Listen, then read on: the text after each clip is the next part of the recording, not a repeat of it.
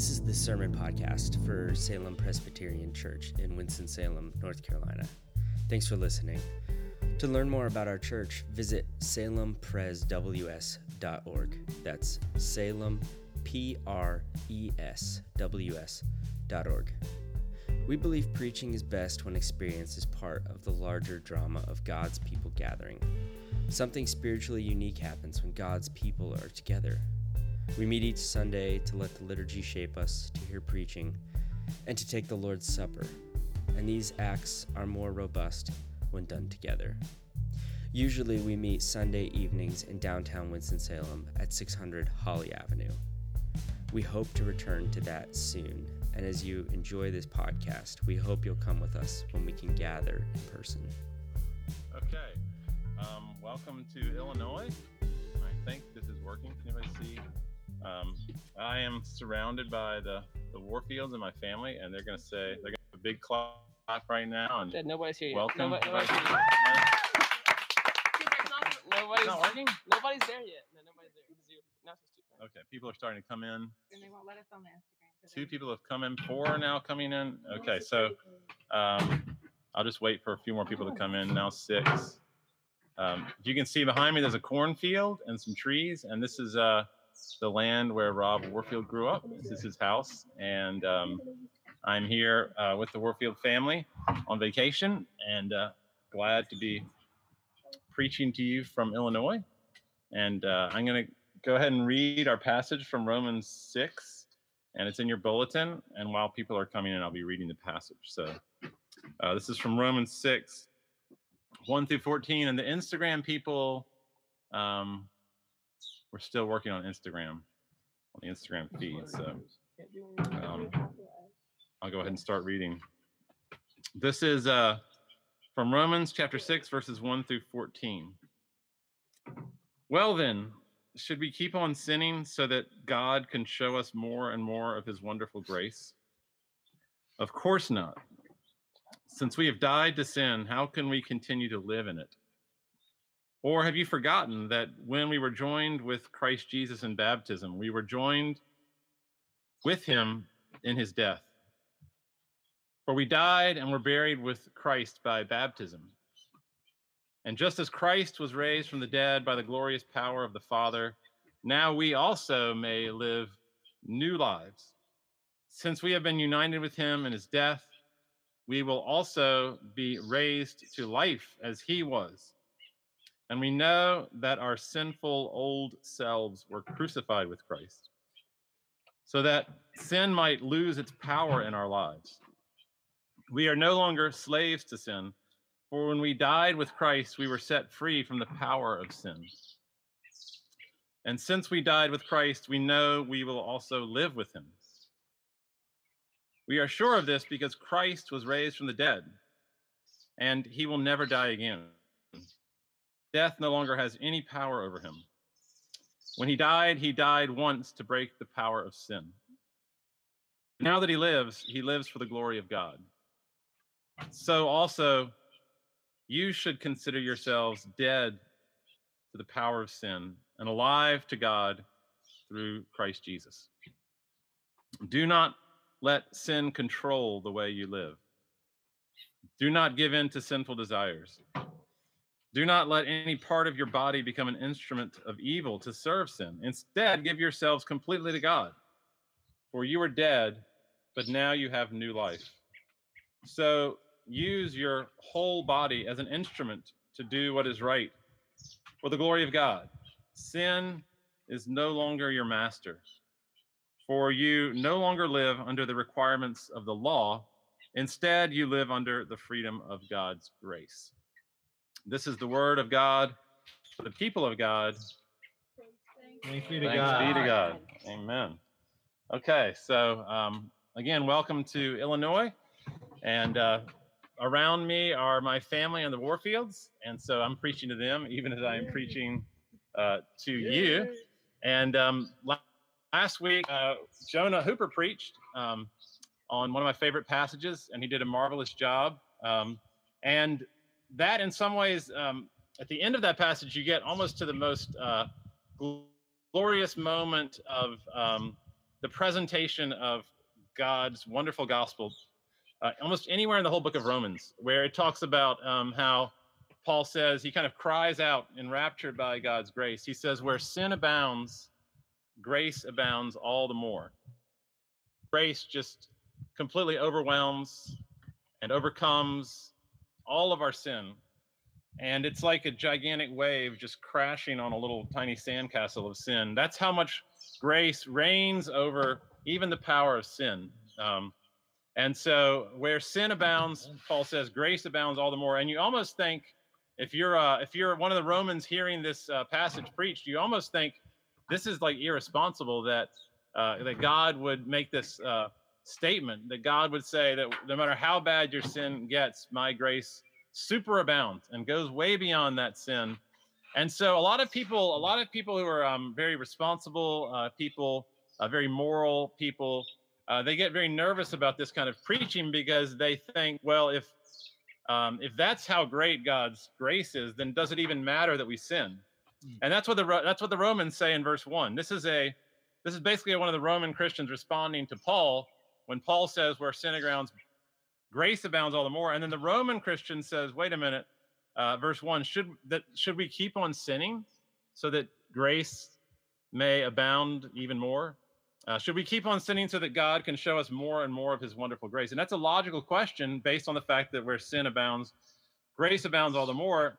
In fact, whenever you really hear the gospel, if the gospel is rightly preached, um, if you're really believing it, then that question should actually enter into your mind. And I would say, if that question has never entered into your mind, you probably have never really understood the gospel, because it, the gospel almost seems like it uh, is uh, what we sometimes call antinomian, or against the law, or uh, licentious, or um, you know, just irresponsible. Like it's enabling sin. Um, but then Paul quickly counters that idea here in this passage, and uh, he says, "Should we keep on sinning that grace may abound?" And he says, "By no means." Oh, and now Instagram is up. Okay, so. Um, those who people on Instagram, I hope you didn't give up, but you're now also with us. So we've got both the YouTubers and the Instagrammers watching. Okay, we're live now on Instagram. So uh, should we keep on sinning that grace may abound? And Paul says no.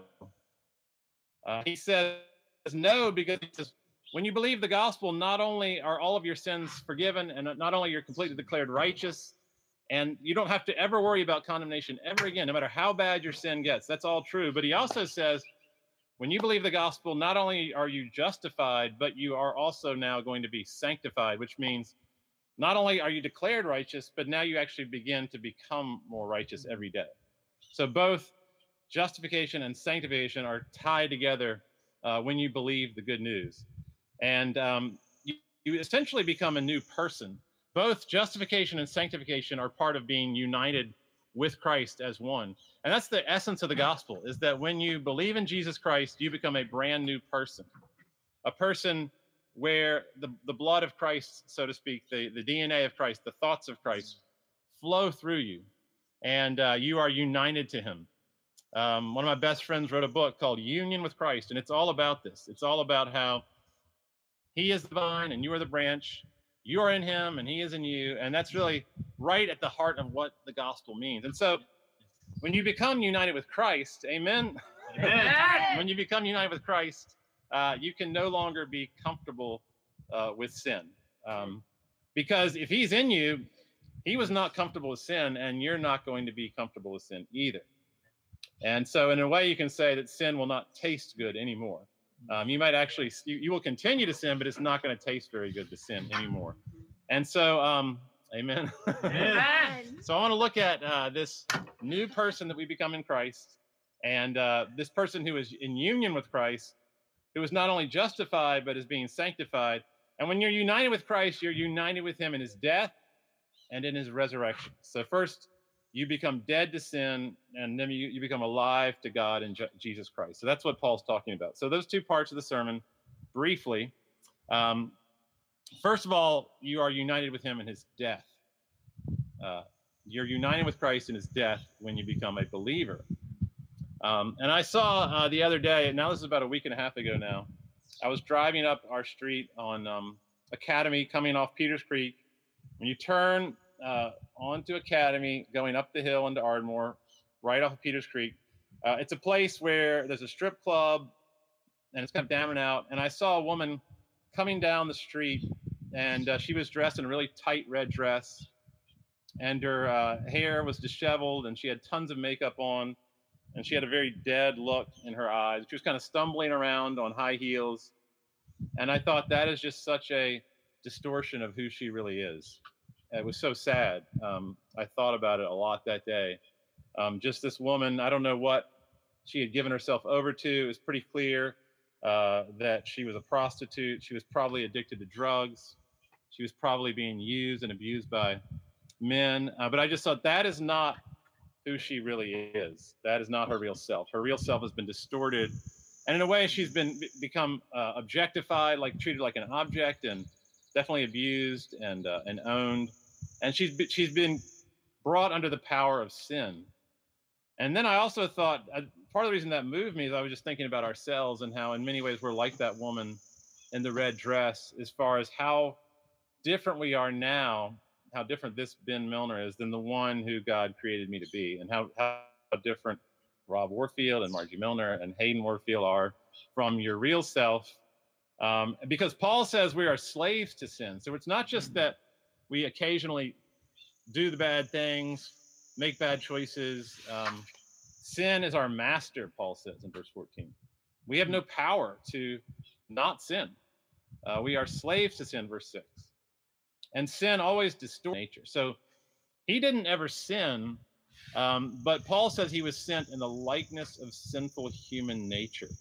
So that means that he entered into our sick human nature. Somehow without sinning, he still took on a body of decay, um, a body that was dying. He did age. He was experiencing the consequences of sin everywhere he went in his whole life. And so he took on the likeness of sinful flesh. As one of the early church fathers said, um, he says that, that Jesus assumed our sickness. And, and he said, uh, this is Gregory uh, of Nazianzus, he said that whatever is not assumed by Jesus is not healed by Jesus. So he had to take on all of our violated humanity. And I think of that woman again, um, the woman in red, that Jesus essentially became, you know, like that. He, he took on, he didn't stand outside of our weaknesses and come like Superman, but he he came and he entered our dying, our decay, our addiction. I mean, he wasn't addicted, but somehow he felt like what we feel like when we're addicted. He took on our self-destruction. He just took it all in, and he let it he let it kill him every day of his life. Uh, and so it says in verse ten, he died to break the power of sin over us. Even as it was killing him, this is not just on his cross, but all the way through his life. Um, even as that sickness was killing him, he was redeeming our human nature. And um, again, think about that woman. If that woman had um, had checked herself into A A, you know, become part of a recovery group, it's like Jesus became her, checked himself into A A, began to rely on a higher power, began to say no to craving for drugs, uh, broke free of this person that owned her, uh, broke free of all the men that had used her. And essentially, Jesus became this medicine that healed our distorted, twisted, and perverted humanity. And he rejected all these voices that were coming to us that treat us like an object or a commodity or a employee I D number or a statistic or a consumer or a desire machine. And he united, he united himself to our human nature. And it says in verse six, our old sinful selves were crucified with him. So he kills our old nature. He completely changes our identity. And no longer are we just that, that sick person, but when we now have a new power inside of us. He is living inside of us, and uh, he has changed our identity fundamentally. If you become a believer, if you believe in Jesus, you're united with him, and there's a new identity inside of you. And so Paul says in Galatians two twenty, I have been crucified with Christ, and it is no longer I who live, but Christ who lives inside of me. So Paul was aware there was a person inside of him, and that he was that old, distorted man, and that this new person was being born inside of him, united with him. And uh, Dietrich Bonhoeffer, uh, the great martyr, Austin's muse, um, Bonhoeffer also um, experienced this union with Christ and uh, mar- uh, was martyred in a, in a Nazi concentration camp, Dietrich Bonhoeffer, great theologian. And, and Bonhoeffer said, when Jesus calls a man to himself, he bids him to come and die. And when we are united with Christ, we are united with him in his death. He bids us to come and die. So, um, so if you're a Christian, uh, you cannot just continue to go on sinning uh, easily. And uh, you can't just keep going on sinning in a way where you're just casual about it and it doesn't bother you. Uh, if, if you are a Christian, then your old human nature has been taken on by Christ and has been healed by him. And so you you will continue to sin, um, but it will not taste good, as I said earlier. Mm. Um, someone, a friend of mine, Justin Burnham, gave me this analogy. He said, it's like brushing your teeth. You know, when you brush your teeth before breakfast, it's a really bad idea, because if you brush your teeth, then the orange juice is not going to taste good anymore. Amen. Amen. You made that mistake, Hayden? Yes. Yes. And the bacon's not going to taste good, and the eggs are not going to taste good. Whatever you eat's not going to taste good. Uh, after you brush, nothing tastes right, because in this case, the toothpaste is like this new nature inside of us, and we are going to continue to sin, but it's not going to taste good. And um, I'll give you an example that happened two days ago um, with my wife, Margie, who's sitting right there, and um, her eyes are very wide, nervous about this illustration. But she was um, she was telling me the other day that um, she sometimes feels annoyed. Um, no, she feels like I'm annoyed with her when we're having conversations in a group. Um, and um, usually if I'm talking to other people and she's in a group, she said this happens a lot in marriage counseling, um, when we're doing counseling, and, you know, conversations with friends, uh, just over at their house casually. And she says she feels like a lot of times um, when um, she's talking, I'm looking at her with annoyance and or something like judgment. And she even said that other people had noticed that too. So um, that was very hard to hear. But then I thought about a performance review I had gotten, actually two years in a row, where um, some of you who wrote these know who you are. Uh, it said that I um, I was somewhat aloof and smug or detached. I can't remember exactly what the words were, but I thought about it a lot. Um, and it hit me at that moment where Margie said that, uh, I just said, I think what you're experiencing is my intellectual pride, because um, that's really what I was saved from. When I became a Christian, that was the thing that I knew, uh, how intensely, I think I had relied on my pride uh, to give me my identity when I had felt so rejected. And so I think she was feeling what so many other people feel. Maybe I hide it better from them, but it's this contempt uh, or this disdain for other people's opinions. But I also realized in that moment where I was um, I was so um, just convicted and and uh, and hated my sin so much, I also realized that I am dead to that. That is not who I am. And uh, and that old superior self, you know, I don't struggle with certain addictions that others do. Um, I, I'm pretty disciplined, but uh, that thing, that pride is definitely still there. But that is not who I am in Christ. Um, And for you, it's probably something uh, different than that. It could be racial superiority. Austin was talking about that, and I'm certainly not free of that. I think we all have some of that, um, this racial superiority we feel. This um, a lot of times white guilt comes from a kind of a white superiority complex. And uh, or there's another kind of superiority where you feel like you're woke and others are not woke, and you are enlightened and you are on the cutting edge of progress and everybody else is, you know, on the wrong side of history. Uh, but whatever it is, whatever whatever the sin is, we know in this passage that Christ has taken that sin and he's healed it. And so you are dead to your old self. And that could be a liberal self or a conservative self. It could be this easily offended self. It could be an Instagram identity. Um, a lot of us have these highly curated, highly cultivated identities that we have created for ourselves on Instagram or Facebook. And we have this kind of unique style to us, or this fashion or diet or decor, a playlist we have. And and Paul is saying that we have died to that sin. And and not only are we dead to that sin, but now we're alive in Christ and we have a new identity um, where we are essentially a brother of Jesus or a sister of Christ or a son of God or a daughter of the King. And Paul says, if anyone is in Christ, he is a new creation. The old is gone and the new has come to pass. And that leads to my second point, which is that not only does union with Christ mean we are uh, united with him in his death, but it also means we are united with him in his resurrection. And this will be a, a shorter point. But Paul says in verse eight that since we have died with Christ, we know we will also live with him. And so I think about Christ uh, in some ways grabbing a hold of us and then like jumping off a cliff with us and going down and burying us down under the ground, uh, like these, you know, these corn seeds that get pushed down into the ground. And uh, that's very, unple- it's very it's unpleasant to be buried with him. It's unpleasant to die with him. And while you're dying with him, you're thinking, why are you killing me, Lord? Uh, why are you, why do you hate me? Why are you afflicting me? And he's saying, uh, I'm doing that because I'm burying you with me under the ground like a seed so that you will come up uh, like a great, you know, corn stalk or something like that, um, where you're going to rise up with a whole new life inside of you. And so uh, I think of it kind of like chemo, chemotherapy, where uh, my wife experienced this a few years ago. Uh, anything growing inside of you dies, like your hair dies.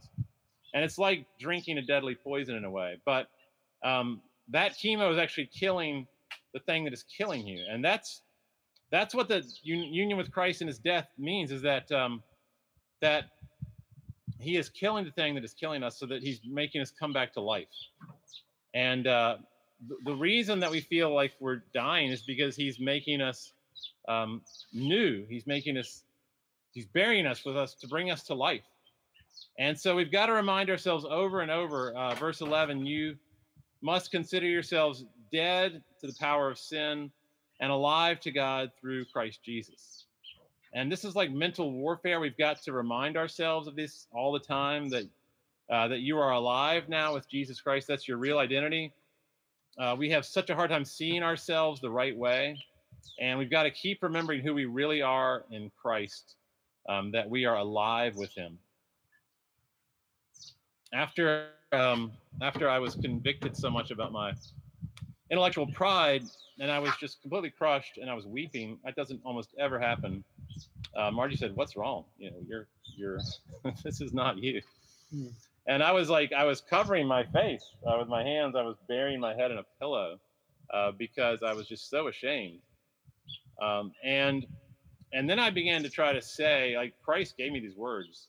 Um, I just kept saying, I am humble in Christ. Uh, that's who I really am.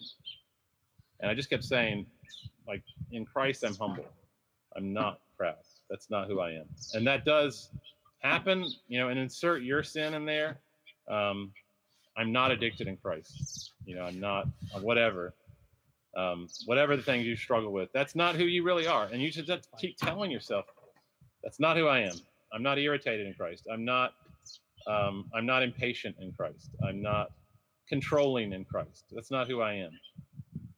And that's what Paul is saying in verse eight. I died with Jesus, and so I know I will live with him. And he will live through me, and all of his graces will come through me. And so if you're a sinner, don't freak out. You know, that's normal.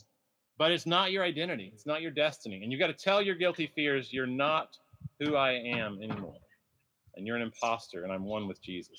And I'm going to close with this um, this illustration, a very powerful illustration from Lord of the Rings. Um, it's one of my favorite scenes. And um, I played it the other day for my family um, because it was so relevant to the situation at hand. And the scene is uh, in the Two Towers. Y'all seen the Lord of the Rings? Okay, Two Towers. Uh, the rescue of King Theoden. Y'all remember that scene? Oh, yes. Yeah. In the courtroom of uh, the Rohan, where he is. Yeah, Rohan. Uh, yeah, Rohan. Okay, so the the if you haven't seen The Lord of the Rings, the second movie, uh, there's this sorcerer who's turned bad named Saruman, and uh, he has gained power over the mind of King Theoden. And so uh, King Theoden is a very important part of Middle-earth, and now he is held under the power of evil, the, the Dark Lord Saruman. And so Saruman has a minion uh, who is constantly sitting next to uh, King Theoden. So he's like sitting here all the time. And remember his name? Uh, Wormtongue. Grima yes. Wormtongue. Oh my gosh. Remember that uh, just disgusting little character? And he he sits by Theoden's ear and he whispers uh, despair and confusion uh, constantly to Theoden, such that uh, the, the great king is now like kind of shriveled up. He's kind of like this, and uh, he's hunched over. And if you remember his face, it's like almost like it's ashen white. It's really disgusting. And he seems very lethargic and hopeless. And you can see that there's a powerful man there, but he's um, he's very jaded now and cynical. Um, oh, his eyes, her, his eyes are like glossy white and rolled up in the back of his head. Yes. So um, that's the scene. But then what happens next? Um, the great wizard Gandalf comes into the courtyard. And he he enters into the throne room, and uh, he strides over to Wormtongue. And one of my favorite uh, one of my favorite little lines from Lord of the Rings, and I, I sometimes quote this um, to my family. Um, I won't try to remember. I'll, I have memorized it, but I won't try to I won't try to go from memory. He says uh, he says to Wormtongue, "Keep silent. Keep your forked tongue behind your teeth. I have not passed through fire and death to bandy crooked words with a witless worm." I have not passed through fire and death to bandy crooked words with a witless worm. And then um, Gandalf throws off this cloak, and he looks like an old man when he comes in. And now he reveals that he's this uh, Mithrandir, right? He's this dazzling white wizard, uh, just blazing with glory, like that sun right there. Just all this light coming from behind him. And uh, he holds up his hand like this, and he looks Theoden right in the eye, and he says, "I release you." And he begins to pull the poison of Saruman. And you see like a picture of Saruman, Gandalf like locked in this battle, even though Saruman is hundreds of miles away. And they're kind of locked in this battle for Theoden's sick mind. And um, at the end of the battle, you see Saruman fall back, defeated. And uh, and I think Gandalf even like like just kind of falls over, and Theoden almost died. He falls forward, and I think he like is grabbed by one of his, maybe his daughter or something, almost dying um, because of the struggle within him. But then you slowly see the color return to his face, and his eyes come to life, and he sits up straight, and he begins to take um, ownership and lordship back over Theoden. It's like a turning point in the battle over Middle-earth. And when I watch that scene, I always think of the power of Christ. Um, and the way that he comes like striding into the, the throne room of our lives, um, striding into our darkness and releasing people from the power of darkness. What's that? Amen. Amen. Amen. Amen. And it's like the perfect analogy, isn't it? It's um, it's this amazing analogy mm. of uh, of being delivered and rescued. Uh, except that on the other, the, the problem with the analogy is that um, that there's no magic involved in our rescue. Um, there's there's no staff that Jesus holds up. Um, he doesn't use magic. Rather, he actually uh, he doesn't so much drive out the evil, but he takes it'd be like taking Theoden's evil into himself. He assumes Theoden's sickness. Going back to what we said earlier, Gregory of Nazianzus, he what what is not assumed is not redeemed. He assumes um, all of the death, all of the dying, all the decay of Theoden. And so even as he's putting light into Theoden's eyes, even if he's bringing Theoden to life, Jesus is himself uh, dying and and being crucified. And um, I'll end with this. Uh, we are, verse nine, we are sure of all this that I'm saying, because Christ was raised from the dead. And because he was raised from the dead, he will never die again. Death no longer has any power over him, nor does it have any power over us. Amen? Amen. Amen. Amen. Amen. Go in peace.